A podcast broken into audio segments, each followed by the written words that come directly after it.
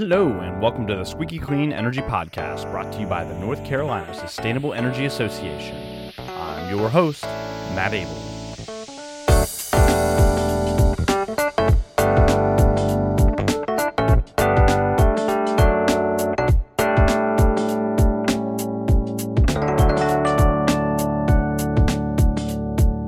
Hello, Squeaky Clean listeners. Welcome to the 64th episode of this Squeaky Clean Energy Podcast, where we bring you the latest in North Carolina clean energy news, policy, and more every 2 weeks. On today's episode, we're back out on the road live, or I guess semi-live, at another clean energy event. This time, we're leaving the state of North Carolina and talking to some of our friends from across the Southeast. But before the plane takes off, we've got a few updates to share. First up, PBR. No, not the choice beverage of hipsters, but instead PBR as in performance-based regulations. Last week, the North Carolina Utilities Commission issued an order per the requirements set out in House Bill 951 last year on the topic of performance-based regulations. For those not familiar, performance-based regulations are an approach to utility regulation that incentivizes utility performance through mechanisms such as multi-year rate making and performance incentive mechanisms, more closely aligning utility and customer interests. The idea being that we move to a model incentivizing the utility for energy efficiency programs and reducing customer rates versus large capital expenditures like centralized power plants. NCSEA put together a comprehensive blog post outlining all of the issues covered in the recent order from the North Carolina Utilities Commission, but in short, we were fairly disappointed that the order did not include stronger ratepayer protections, along with additional opportunities for low and moderate income consumers. We'll include a link to NCSEA's blog post in the show notes. The other big piece of news in the past week or so was Duke Energy's announcement that they plan to step away from coal by 2035 as part of their plans to reach net zero by 2050. Included in that announcement was expanding its net zero goals to include all Scope 2 and Scope 3 emissions as well.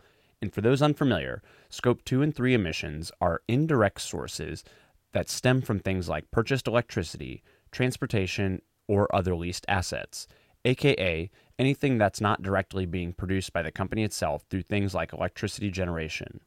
We'll share the link to the announcement in the show notes, but it's also important to note that the utility itself has been fairly committed to the build-out of natural gas, which in and of itself is not a zero-carbon source. As we saw in the latest integrated resource filings, the utilities plan to further build out their natural gas fleet as economics move further away from coal, and as HB 951 included provisions for securitization to enable the utilities to retire those plants earlier. With that being said, the news from the utility to retire coal and include Scope 2 and 3 emissions is welcomed for sure, but it'll be important to see pragmatically how that's implemented over the coming couple of years. Whoop.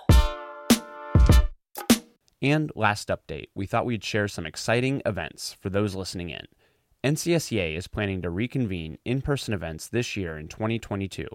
We're excited to get out there, see our friends again, and collaboratively build a clean energy future together. So first event on the radar this year is NCSEA's Making Energy Network Policy Forum taking place on March 24th here in Raleigh.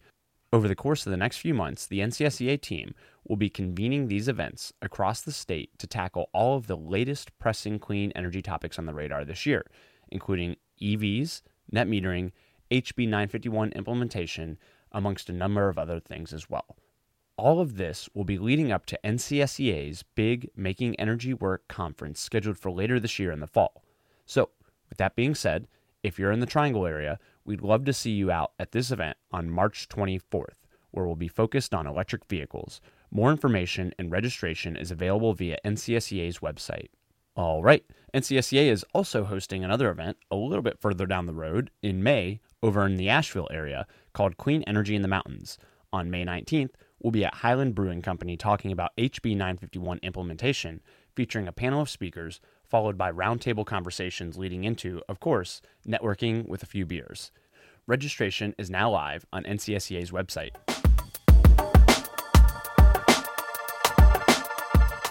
And on today's episode, as we've done in a few episodes previously, NCSEA takes the show on the road to tune in and hear from our partners across the region and country at various trade shows and conferences. This episode is no exception. In this case, we're taking the show to the Association of Energy Service Professionals annual conference in Nashville, Tennessee. In early February, the conference hosted about 500 professionals, predominantly in the energy efficiency space, to talk about some of the latest trends occurring in the industry. The crowd was made up of energy efficiency program managers, implementers, marketers, evaluators, policymakers, regulators, and the utilities themselves. On today's episode, you'll hear from a cross-cutting mix of individuals, including nonprofits, consultants, and utilities. Each of our guests will highlight some of the trends they're tracking, along with the contributions their organizations are making to the world of energy efficiency, and even beyond that, into EVs, demand response, solar, storage, and more. So without further ado, let's make this episode a reality. Clean energy. Clean energy. First up on the podcast today is the president and CEO of the Association of Energy Service Professionals, otherwise known as AESP. In her role, she focuses on educating and empowering AESP's members on topics such as energy efficiency technologies, conservation strategies, demand response program design and implementation, demand flexibility strategies, grid edge technology deployment, beneficial electrification, and demand-side-focused customer engagement strategies. Previously, our guest served as the Vice President of Research and Education at the Smart Electric Power Alliance, where she led her team in the development of cutting-edge industry research and thought leadership, as well as in the creation of educational offerings for SEPA's membership base. And before that, she spent nearly 9 years as Manager of Renewables for the Orlando Utilities Commission. Friends of the pod, please welcome Jen Szaro, President and CEO of AESP. Jen, really excited to be here and have you on the podcast today. Well, I'm excited that you're here with us. For those that aren't familiar with AESP and your annual conference, can you give us just a quick high-level overview of who you all are and what you do in this space? So I would say we are a community of clean energy professionals. We are the energy geeks of the world. And the conference is really about bringing us all together to collaborate, to share best practices, share key issues that we're all wrestling with, and allow us to bring our heads together to come up with solutions or to share what's worked, or in some cases, what hasn't worked.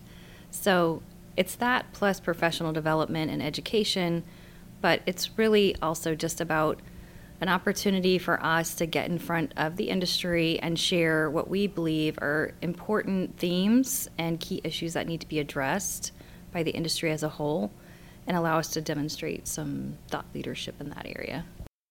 We're now on day 3 of the conference, and we've had a lot of really compelling panels and speakers and keynote speakers here joining us. I'm curious from your perspective, what stands out in terms of the content or key themes that we're seeing over the course of this week? So I think in our industry in general, we are seeing an evolution happen. It's not just grid modernization. It's not just a bigger focus on diversity, equity, and inclusion. It's, I think, just a broader sense of the need to collaborate across technologies and across different parts of organizations. And so that's what I'm seeing a lot more of now in these sessions, in the agenda for this year, is we have to deal with these cross-cutting issues in a way that allows us to be more successful. So the more that we come together with energy efficiency, demand response, distributed energy resources like transportation, electrification, and beneficial electrification, and start pairing some of these technologies and solutions together, the more successful we're going to be and the better off the customer is going to be, which is really the end goal. Some of the other big themes that we're seeing this year, there's a very heavy focus on diversity, equity, and inclusion, and that's very intentional. This industry is long overdue for an overhaul in that area. It's a very predominantly white male-oriented industry. It has been for a very long time, and I've been in the industry for nearly 25 years. So I've seen great improvement, but I think we are learning so much right now that we didn't know before. And we're learning how to listen to each other and think differently. And so a lot of the content this year has really focused on those issues, as well as one that's really important to us as an organization, and that's energy justice and energy equity. I was talking to some of my colleagues earlier and walking around the conference. I've gone to a lot of different energy conferences, and you're right. There's not as much diversity as we would like to see in the space, but I have to give your team and your organization props for elevating the topics of energy equity and diversity and inclusion. And walking around at the conference here, I mean, it's a much more diverse set of organizations and individuals than I've seen at most energy conferences that I've gone to. And I think that deserves a lot of props for kind of building that community. And you had just talked a little bit about earlier, breaking down some of the silos within the energy space, and AESP just went through a rebranding process as well. And we were talking a little bit offline before this conversation about what that really means to your organization and how you're looking at all of these different sectors within the energy space and how they integrate into one another. Energy efficiency being the base of the pyramid, and then building up from there with things like electric transportation, demand response, et cetera, et cetera.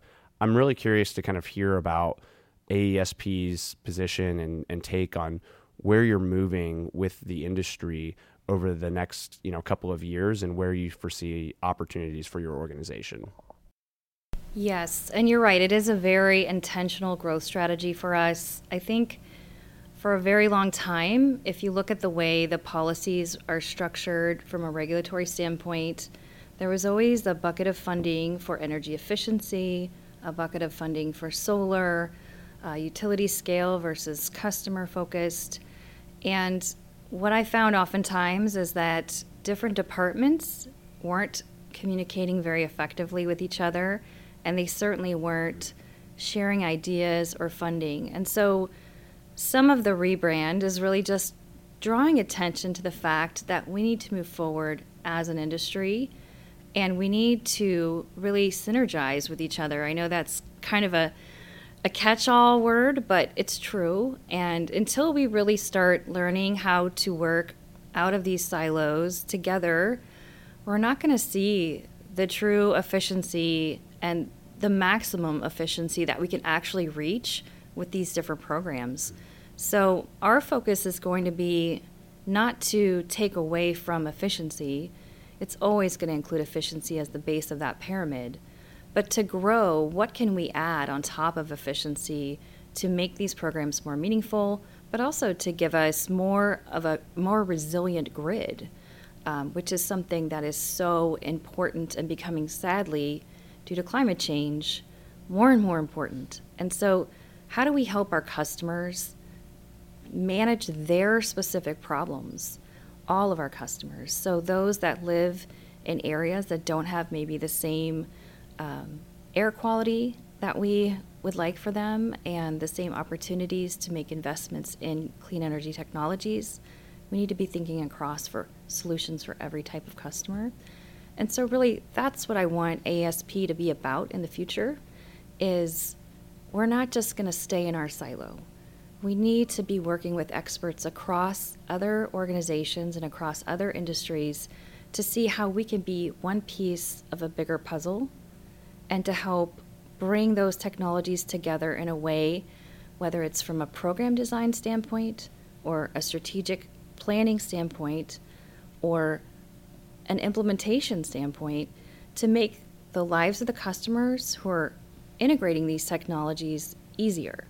So everywhere in the value chain, from setting carbon reduction goals, you used to see energy efficiency goals, and now we're moving away from just looking at kilowatt hours or kW saved, right? We're looking now, a lot of utilities are looking more broadly at CO2 reduction. So how do we be part of that solution and not take away, but be additive, right? Across all aspects of the value chain, from the whole planning process all the way through to delivering programs to customers and measuring the impacts now, which can sometimes be multiplied by adding efficiency with demand flexibility with DERs. So that's really the goal of where we're headed, and that's what the rebrand is all about, is this is the future of AESP.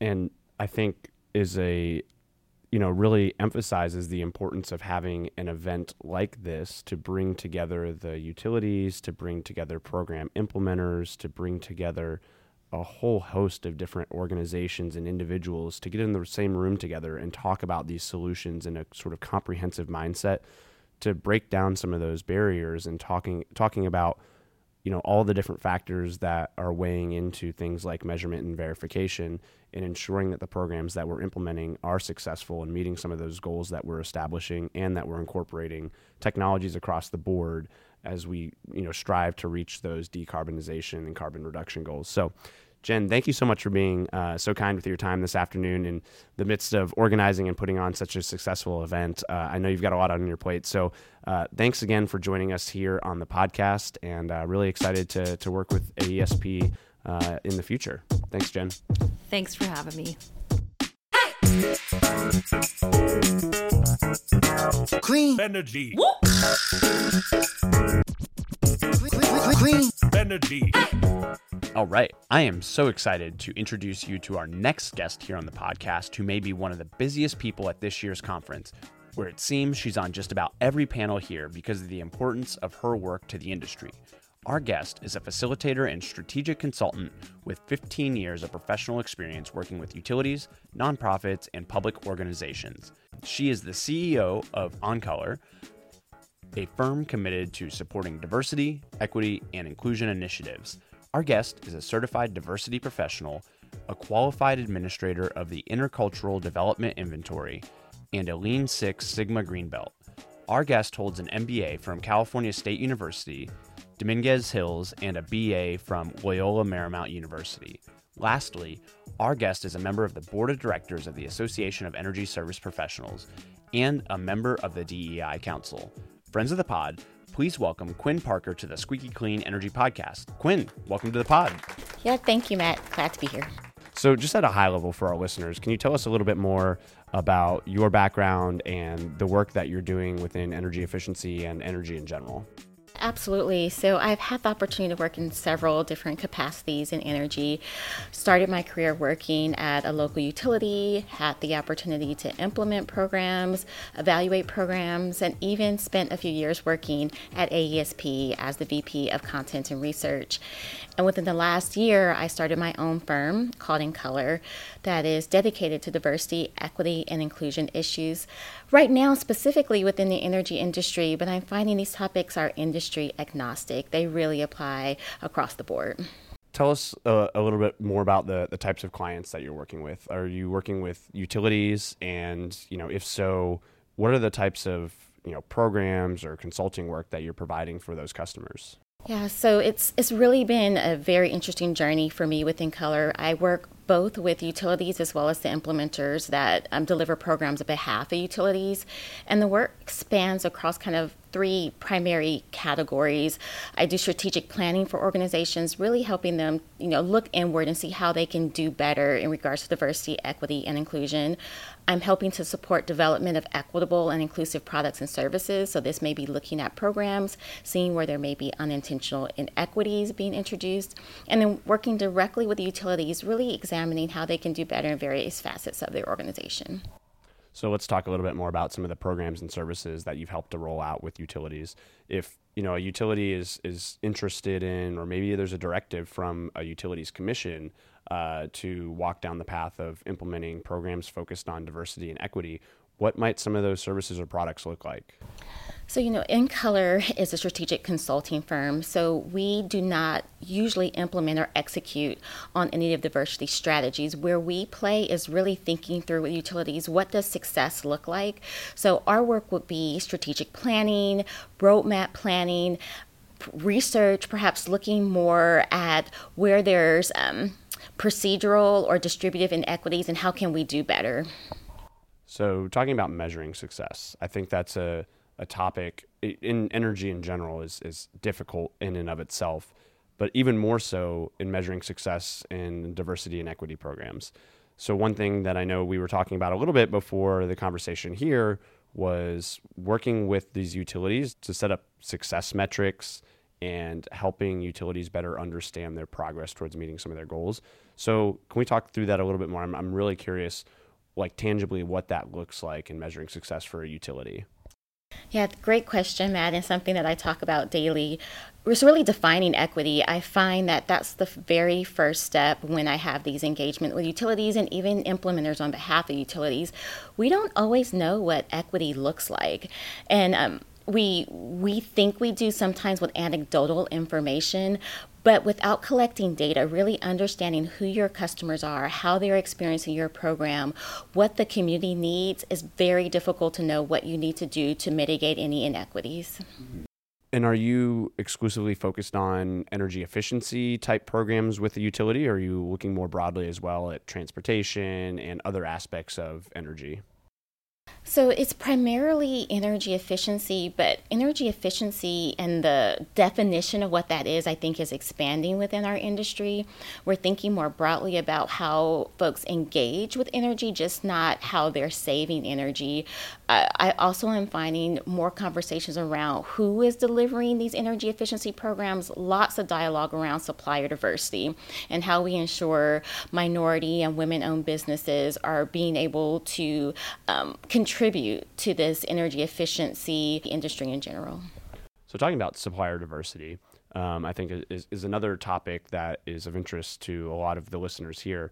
Are you working with utilities to identify women and minority-owned businesses that can participate in these programs, or what does that path look like in consulting with the utility? So yeah, there has been organizations that have reached out to Encolor to specifically go and find minority and women-owned businesses, to not only find them, but help develop them, help them perhaps navigate through the certification process, perhaps find some different business growth tools that could help them better scale to deliver on energy efficiency programs. At the same time, I have clients that are asking me to do research. Why am I struggling with my supplier diversity program? Why am I not seeing the number and scope of diverse suppliers that I would expect to see? So it's both examining what are some of the barriers and then helping these organizations navigate the energy industry. So what are some of the barriers that you're seeing with utility programs and enrolling diverse suppliers? Oh, that is a fantastic question. I think fundamentally just the way our industry works is a barrier. When you have an industry that has a procurement cycle that's multi-year, it's really difficult for a small business, a diverse business, to engage in that type of process. They don't have the time or perhaps the ability to navigate a process that takes years before you may get any traction. It's just it's a complicated business to navigate. Yeah, and I used to work at another company that did a lot of work with utilities, and you had to also be certified through like the IS NetWorld platform, which required a lot of financial and time resources to make that happen, having a full organizational health and safety plan. And I couldn't imagine having to go through all of that as a small business of maybe one or two. And so that definitely would be a huge barrier to participating in some of these programs. So I'm glad that you're starting to have these conversations and maybe opening up the eyes to some of the folks that are administering these programs and utilities across the country. Just in general, like what are some of the trends that you're following right now in terms of diversity and equity as it relates to utility programs and implementers? And maybe what are some of the conversations that you're seeing here at the conference this week that you'll take with you through the rest of this year? Yeah, I'm just seeing this intentional, these very intentional conversations of how can we do better. I've been involved in energy efficiency for over 15 years, and I think this is one of the first conferences that I've attended where we have thought about equity in a way that we realize we're part of the problem, that some of what's happening is because of the infrastructure that we've created. Some of the policy and procedural challenges are barriers that we have put in place, and it's time for us to re-examine really what the intended outcome of all of this is. And that was a conversation I had in one of the sessions we've had this week, is we are really good as an industry at setting goals. We are excellent at counting things, understanding how we perform down to, you know, the smallest decimal point. But really, what are we trying to achieve? What is the ultimate outcome? If ultimately we want to see communities that haven't historically participated in our programs, then what is the goal there? What should we be measuring for success? And that was something that Jen and I had talked about a little bit earlier, right? Is as we go through this process, it's important to keep, you know, in mind that really we're doing this for the customer and doing what's best by the customer. And so I think that's something that we should absolutely be carrying with us throughout these conversations and through our daily work outside of this conference. So Quinn, I really appreciate you taking some time this afternoon to talk with me about some of your work, and we'll include some resources in today's show notes for our listeners to learn a little bit more about Encolor. So Quinn, thank you so much for joining this episode of the podcast. Yeah, thank you for having me. Clean energy. Woo! Clean energy. And up next, I'd like to introduce you to two additional guests who are coming last, but are certainly not least. First up, I'd like to introduce a guest that has a wealth of a career in the energy efficiency space. He's a fifth-generation Georgia Power employee and an Atlanta native. He began his career with energy audits and has continued to be involved with Georgia Power's energy efficiency efforts for over 25 years. Our guest now is the Energy Efficiency Strategy and Regulatory Manager with Georgia Power. Friends of the pod, please welcome Jeff Smith to the Squeaky Clean Energy Podcast. Great. Looking forward to talking with you. And let's also welcome another guest who just recently joined the Southeast Energy Efficiency Alliance as their president last year in April. She has been an innovative leader within the nonprofit space for more than 25 years. She's served as a management consultant specializing in strategic planning, fundraising, policy development, program design, and evaluation. She's also served as Director of Programs at the Midwest Energy Efficiency Alliance, where she first collaborated with national and regional partners like SEIA. Friends of the pod, please welcome Amy Skrzekut, President of the Southeast Energy Efficiency Alliance, to the pod. Amy, welcome to the pod. Thanks, Matt. Happy to be here. To quickly just start things off, Jeff, can you tell us a little bit more about your role at Georgia Power and the types of programs and services you're overseeing there at the utility? Sure. My group handles energy efficiency and demand response programs, so energy efficiency for Georgia Power. Our team is responsible for designing our energy efficiency programs, doing any evaluations that are required, and implementing them to our customers, primarily in the residential and commercial space with those programs. They range anywhere from rebating light bulbs and thermostats to going into customers' homes and businesses and doing deep retrofits, reducing energy consumption by 25% or more. So you have quite a bit of you know, programs that you're overseeing and looking at. I am curious, are there any sort of new or innovative programs that you all have recently rolled out or are on your radar that you're considering right now? There are. We actually just filed our integrated resource plan for our programs for 2023 through 25. And there's all kind of stuff that we're focusing on there, automation, income qualified communities and programs. We also have a program for income qualified customers that has a crowdfunding aspect to it. And so that's relatively rare in the market, and so we are always looking for new and innovative ways to help our customers save energy. I honestly have never heard of a crowdfunding campaign as part of one of these programs. So is that already live and customers can go and participate in the program right now? It is live. Due to COVID not being able to get into customers' homes, we didn't run it for an extended period of time, but it's working, and we intend to carry that forward into the next IRP and have a regular outreach around that. So we're also joined here in this interview by Amy as well with SEIA, and folks might be wondering what the correlation is between both of you. And it's important to note that Jeff with Georgia Power serves on SEIA's board, and so I know y'all work quite a bit together. So there's a lot of overlap between your work and the types of programs and services that you're looking at. So even before we talk about that, Amy, can you tell us a little bit more about SEIA and your role with the organization? And I know you're fairly new, so maybe a little bit of background on yourself would be helpful too for listeners. Sure, I'd be happy to. So I am the new president at SEIA, now 9 months in, and we at SEIA partner across broad stakeholder groups, including utilities, IOUs, munis, co-ops, generation and transmission utilities, also partnering with state energy offices and, you know, academics, implementers. Our membership runs the whole gamut, manufacturers, corporate partners, and we are all focused on really effectuating positive impacts in energy throughout our footprint. So SEIA really looks at making sure that all Southeasterners live, work, and play in healthy, resilient buildings, really ensuring that everyone has access to transportation that is as accessible as it is affordable and green. And then, of course, we really believe and we know that through these focus areas and also thinking about emerging technologies, that we can have impact that is wide and deep economically to really foster and support economic viability and sustainability throughout the whole Southeast.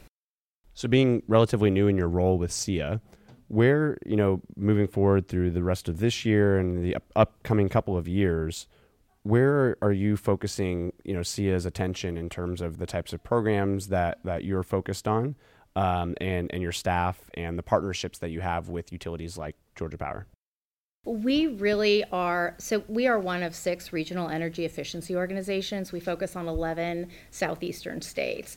And so our goals and objectives are to enlist, partner, and support folks throughout our service territory, our whole footprint, really taking a systems level approach to meet folks where they are, help them solve for the problems that they're working through, really ideate, deploy, pilot around solutions, and bring together all those key stakeholders. Because at the end of the day, we know everyone, I think, has the same goal. We just have different stories about why and how we think we're going to get there.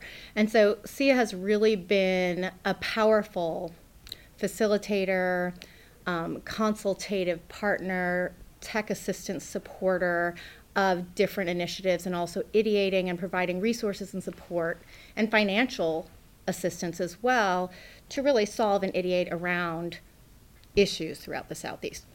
So that's something that we continue to do in partnership with Georgia Power, with the utilities, and with, you know, diverse stakeholder networks. So what we're really thinking about for the future, and something that makes us unique, is that we also have always really evaluated that which we do through the lens of diversity, integration, and inclusion. Mm-hmm. We know that if we are going to have a clean energy future, that we have the greatest impact to really achieve those goals in the Southeast, and we have an opportunity to lift folks out of poverty, because I firmly believe that energy insecurity traps people in vicious cycles of poverty. So we really do focus on the intersectionality of things like energy, increasing energy security, you know, decreasing energy burdens, and the health and other impacts that are associated. We believe all these things operate in tandem. They're not mutually exclusive. So you brought up a good point right there, talking about equity, diversity, and inclusion. And, you know, Jeff, we were talking a little bit before that this is also a lens that you all take at Georgia Power and part of your role. So can you talk a little bit more about maybe some of the conversations that you're having at Georgia Power specific to diversity and equity and inclusion? Yeah, sure. You know, it's critically important to our company, and we think of it as a company lens, but also under the lens of the customers we serve. Georgia is an incredibly diverse state. There's a lot of rural, there's a lot of metropolitan. You know, just so diverse and spread out. So when we think about DE&I and we think about programs, we have to think beyond any one certain type of customer that we want to serve. And so that's a heavy lens that we put on, and it's an increasingly important lens to where we make sure, to Amy's point, that we're serving all customers and we're doing what we can to enrich their lives and reduce their energy burden where we can. And that's been a really big focus here at the conference this week, where that lens has been very prevalent through multiple sessions and just as a overarching theme at the conference in general. We actually just got done having a conversation with Quinn Parker, who works at Encolor and does a lot of work in this space and works with utilities and consulting on different equity and diversity programs. So what are some of the other themes that you all picked up on being here at the conference this week? And I'll start with Jeff and then go to Amy as well. One of the things that I picked up on is the emerging technology of our industry and looking for those next steps and where's the next kilowatt hour saved going to come from. So lots of conversation around that and around removing barriers to implementing emerging technologies. Other themes that have picked up on that have been very beneficial to me is customer segmentation. You know, for years, program delivery, whether it be energy efficiency or whatever, was just broad blanket, right? You put a billboard out, you put a radio spot, you sent something in the mail.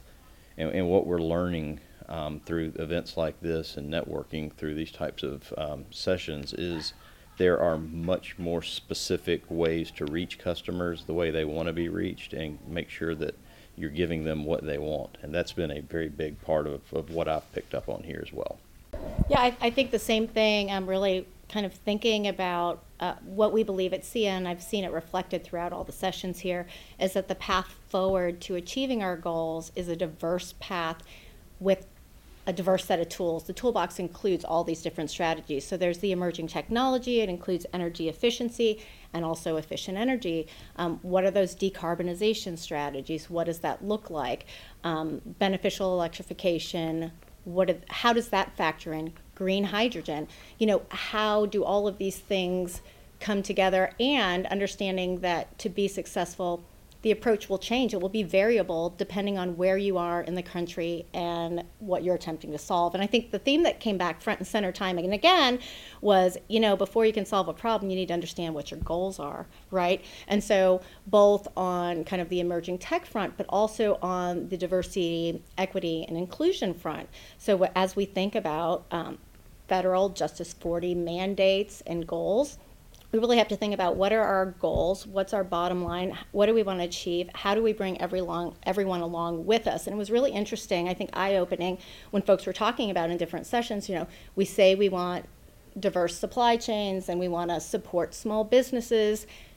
How do we as an industry figure out how to do things differently, because small businesses cannot participate with all the onerous requirements that it takes to be able to partner and support all of these technologies. So I think it's all been very fascinating. That's a really good point about these, you know, energy efficiency programs or demand response programs, is there's a jobs aspect of it. Correct. And being able to potentially use those as ways to train a workforce and help communities financially beyond just, you know, the energy that they save. If you can create an employment process through that and hire locally through your programs, there's that benefit too in that equity chain. Yeah, and you know, talking about being able to participate as a small business, Quinn and I actually were just talking about that. That's one of the leading conversations that she's having with different utilities and different customers out there is how we can open that door to access for small businesses, for women and minority-owned businesses to participate in these programs and create additional jobs like we were talking about. I mean, energy efficiency in this realm, for example, our organization, NCSEA, runs an annual clean jobs report in North Carolina. The last report we put out last week showed there's about 100,000 jobs in clean energy in North Carolina, with 70 to 80% of that being attributed directly to the energy efficiency world.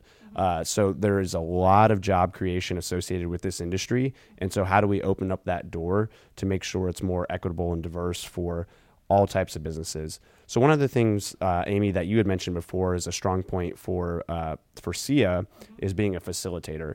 And so here at this conference, it's great. We've got 500 or so people here from utilities, from implementers, from nonprofit organizations, all different groups across the board to really break down some of those silos and start talking about how we can look at this from a very overarching sort of connected perspective. One other thing, so you were mentioning a strong point of SEIA as being a facilitator. You also have a big conference coming up a little bit later this year, SEIA's annual conference, in which I've had a chance to go to in the past. I know you all are excited about having it again in person coming up. So let's talk a little bit more about the role of SEIA in facilitating all of these different organizations and that conference coming up later this year. Yeah, Thank you. I'm really excited about that. We are planning our reemergence. So reemergence strategy is fully underway and full speed ahead. And so we are going to be meeting in Atlanta, October 3rd through the 5th. And the idea is, my goals as president are education, training, resources, networking. We need to be together. We have amazing synergy, and there are so many amazing programs, ideas that come out of the time that we spend together as an industry, all coming together. No matter where we come from, we all come at it from a different angle. The ideation, the strategy that happens at these meetings, exceptional. The networking opportunities. So we invite folks to come join us at SEIA because we can connect all the partners working in the space and then thinking more broadly about those intersectional areas and issues. Right now we are doing utility roundtables, and actually Georgia Power Southern Company were the first company to approach us about this, and we sat down and we brought together diverse stakeholders from public housing and other sectors to talk about what are these issues, how do we need to tackle them, making sure that we are really partnering with folks on the ground and ideating with them about solutions that will make a difference in their life. So the themes that we're thinking about, and you're hearing about this across the whole industry, but the themes that we're thinking about is the same thing, kind of electrification, decarbonization strategies, all those same things, and then also the nexus of energy, equity, health, and environmental justice. So those are going to be prevalent themes throughout the event. We also hope to do some really primer, perhaps some pre-session events that are primers to be able to educate, train folks up, because we know that green jobs are lucrative jobs and there are entry points for everyone throughout the industry. And I'm really glad you brought up workforce development. It's a personal passion of mine, something that I've worked on. So how do we expand the pipeline? How do we get folks in the room? How do we get them excited about this burgeoning industry? Because we know we need them, and we all have to work together if we're going to be able to power with a green workforce that's diverse to power ahead and achieve our goals. Well, thanks, Amy. We're really looking forward to meeting in person down in Atlanta coming up later this year. But I really appreciate both of you taking the time this afternoon to join us on the Squeaky Clean Energy Podcast. I enjoyed the conversation. Same here. Thanks so much. My key takeaway from today's episode is the importance of breaking down silos and integrating all aspects of the energy field to build out solutions designed to improve customer experience and enhance their livelihoods. At the end of the day, we're striving to enable customers to think less about their energy, have more money in their pocket, and consume power that's cleaner for everyone. The more that we keep the focus on customers, the more we can better create connections between all aspects of the utility business, from basic energy efficiency programs that replace incandescent light bulbs to more advanced smart demand response programs and solar plus storage, or EVs, to innovate ideas like crowdsourcing, like Jeff had mentioned earlier. And you know the deal. Let's stay in touch on Twitter. Give me a shout at Matt Abele for future episode ideas, questions for our next episode, thoughts on today's episode, and your worst energy joke one-liners. And episode 64 of the Squeaky Clean Energy Podcast is in the books. But before you leave, don't forget to rate, subscribe, and share the pod on whatever platform you're listening in from. Sharing this podcast with your network and growing the friends of the pod helps us get just a little bit closer to our shared vision of a clean energy economy for North Carolina. All right, that's it. See y'all later.